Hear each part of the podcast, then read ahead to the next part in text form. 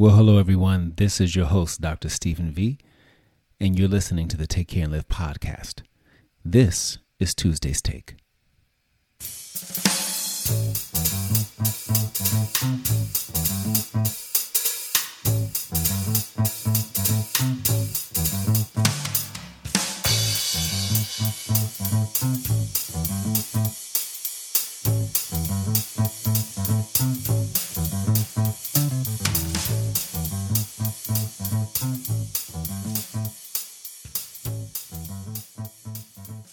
Well, welcome back once again. I'm excited to spend time with you as usual and really appreciate uh, the fact that you've carved out some time to spend your time with me today.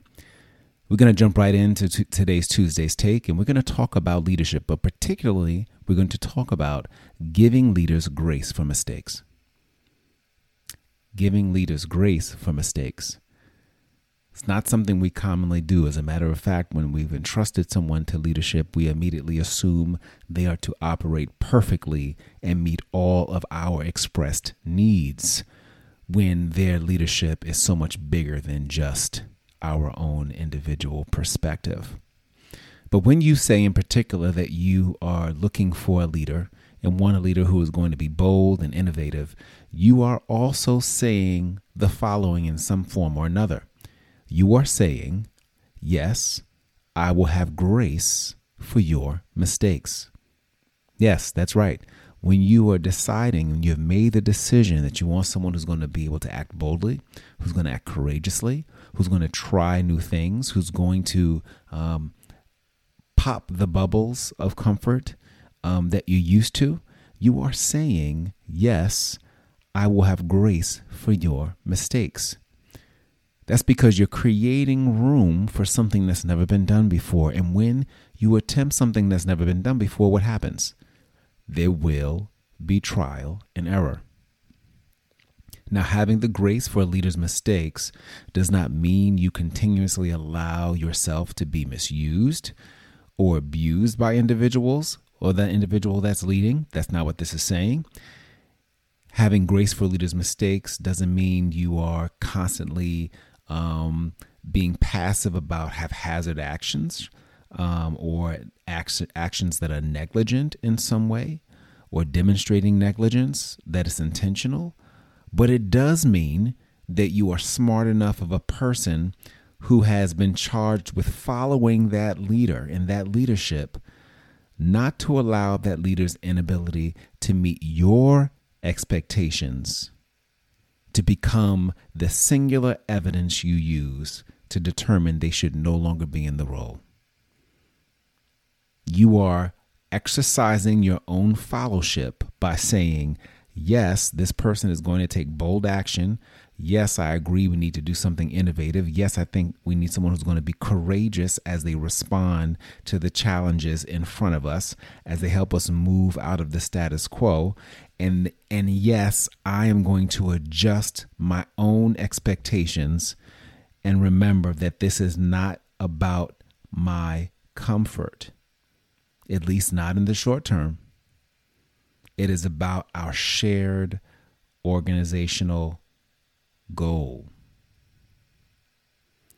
We don't allow bumps and bruises along the pathway of innovation to become an excuse for throwing the leader away or maligning him or her with our comments.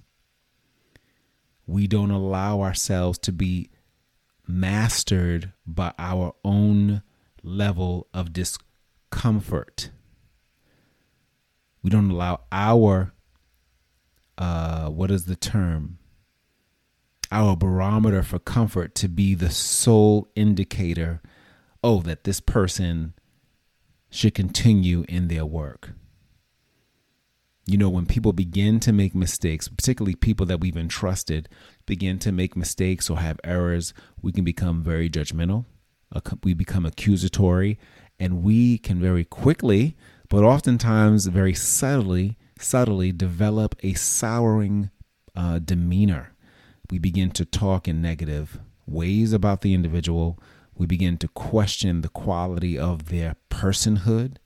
um, we go down a rabbit hole of accusations, even around the individual's life and and humanity that we don't have any inkling about but because we're dissatisfied or they've made us discomfort uncomfortable excuse me or created discomfort in a way that we're not used to suddenly they become the prime victim for all of um, the hard and harsh things we can say and let me tell you if i can be perfectly honest that's ugly God don't like ugly, as they say.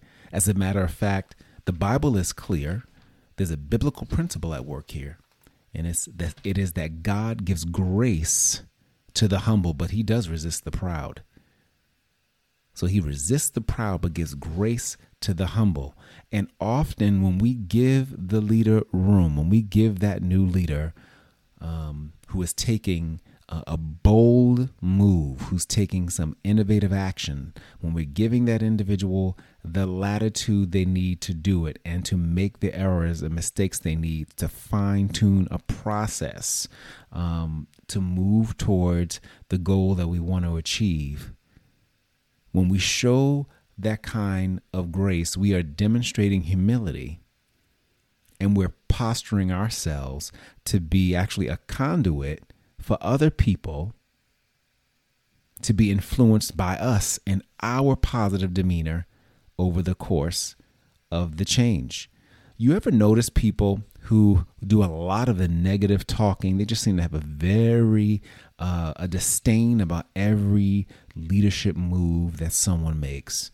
Um, so much so that you have to either leave the room that they're in uh, when they show up, or uh, put on your headphones, do something to change the narrative because they have become a cancer to the environment.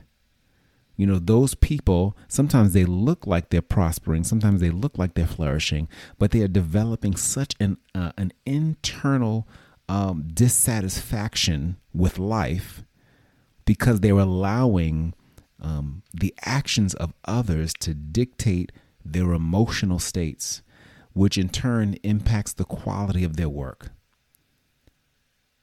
and creates an environment uh, that sooner or later people ask them simply, Thank you for your time. We don't want you to be here anymore. So when we recognize that someone is stepping in uh, to do what hasn't been done before, to take some bold action during very trying times, or open up a new portal of opportunity that we haven't experienced and that we're all excited about, recognize that that leader is going to need your grace. So rather than step on the opportunity to give grace to that individual and to create conditions of grace that can be extended to you, I'm going to encourage you to be patient with the hiccups. Be kind with the fumbles. Show some calm in the midst of failure. Extend that grace to the leader. In the end, it's not the mistake that makes the biggest difference. It's actually how the leader handles that mistake that carries the bulk of the weight. If we jump into criticism mode the moment things begin not to look like the way or feel like the way we intended them to be without giving time for the process of change and growth to take its course. When we move too quickly in that regard, we create an environment where the leader actually begins to shut down because we have now created an even harder situation for the individual who's doing the hard work of leading and possibly taking on a role that others have avoided. But them knowing that the work was hard was willing they were willing to step in and do it to be the change agent. And they recognize that when they make the mistake, that they are feeling the pain of it just as much as you are because they want to do well. when we don't keep that in mind and allow our words and our demeanor to begin to take over and master us instead of allowing the grace that we could offer to master the moment, we compromise the value of the leader. We compromise the impact of the leader. So, one of the things that we have to remind ourselves of is that being bold and being innovative and setting a new trajectory, um, they are all um, experiences that are uh, evoke fear and anxiety, uh, some level of insecurity, not just for you, but for the one who is initiating it. So you can change the course in that experience for the leader. You can you can make this leader's commitment to you and to the work and to leading you down a path you haven't been before, but you know you need to go. You can help that leader in three ways. And here they are. There's a few ways that you can give grace for the mistakes of the leaders who lead you. Here's one. The first one is you can ask them, How can I help? How can I help you? Consider your own skills, your own competencies. Consider how they can be used uh, not to usurp that leader, but to help facilitate his or her progress. Here's another way you can help recognize when it's better just to keep quiet. Avoid adding to the barrage of comments and points of view that fuel discontentment within the team, within with colleagues, within the organization. Because once you've offered a comment that can uh, easily be misconstrued or perceived as uh, maligning the leader, uh, you are now putting yourself in a position of someone who cannot be trusted.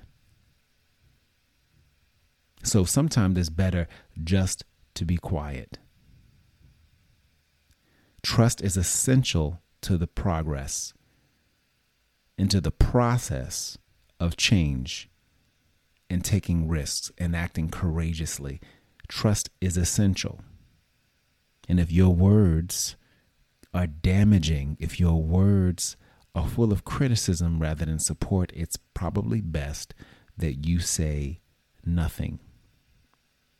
If your words can potentially deepen a sense of discontentment or produce an increased lack of patience with that bold and innovative leader's approaches, it is wiser to be slow to speak, quick to listen, and holding on to that posture. Because that kind of demeanor actually becomes positive fuel for people who are observing how you're managing your emotions and even your demeanor, your presence, your attitude, your physical disposition as you navigate those moments. And here's a third if you have the capacity and the willingness to offer words, I'm going to encourage you to do this. Show empathy. Show empathy. Maybe you don't know exactly what to say, but there are a few things you can say that can help demonstrate empathy to that leader. You may not have the time or specific skill set that's needed to do the work. You may not have an interest in doing it yourself. But you can offer a small amount of your will assets, as I like to call them, your will assets. That is your willingness and will to show empathy. And it could be simply as saying to the individual as they're hitting a bump in the road, I'm sorry you have to experience this hard time getting this new initiative done. I'm sorry you have to experience that. I know it's hard. You could even say, I really appreciate you. Show some appreciation. I appreciate you for maintaining such a positive attitude as we work through this. It's actually having a good effect on other people. when they see how you handle this. Those words to that leader can be great words of encouragement. They can actually be fuel that you're putting in the tank that helps to keep them going. I wonder what words help you go further and further. I'm pretty sure it's not words of criticism. I'm pretty confident it's not words that make you feel like you're insufficient or unqualified or unworthy. Remember that your leaders need grace because they're leading you. Nothing else, your leader needs grace because he or she, because they are leading you. And they have entrusted themselves to be vulnerable enough to lead. So today, as you make your way into the office or as you prepare yourself to hop online for your next meeting, think about how you've been responding to that individual who has been charged with doing what, what hasn't been done before, or simply is working to do a yeoman's task, probably with fewer resources. And maybe there are plenty of resources rallied around them and they're trying to navigate how to use them. Consider how you can demonstrate grace to them. Because when you give grace to your leader, you're ultimately creating moments of grace for yourself. You becoming a example of what it means to express grace. And when people see you express grace, they are going to, going to express grace to you. Okay? I hope this was helpful. And I want you to do what I encourage you to do well and that is to take care and live. Thank you for joining this episode of the Take Care and Live podcast. I'm excited you spent the time with me today, and I'm going to ask you to do me this favor.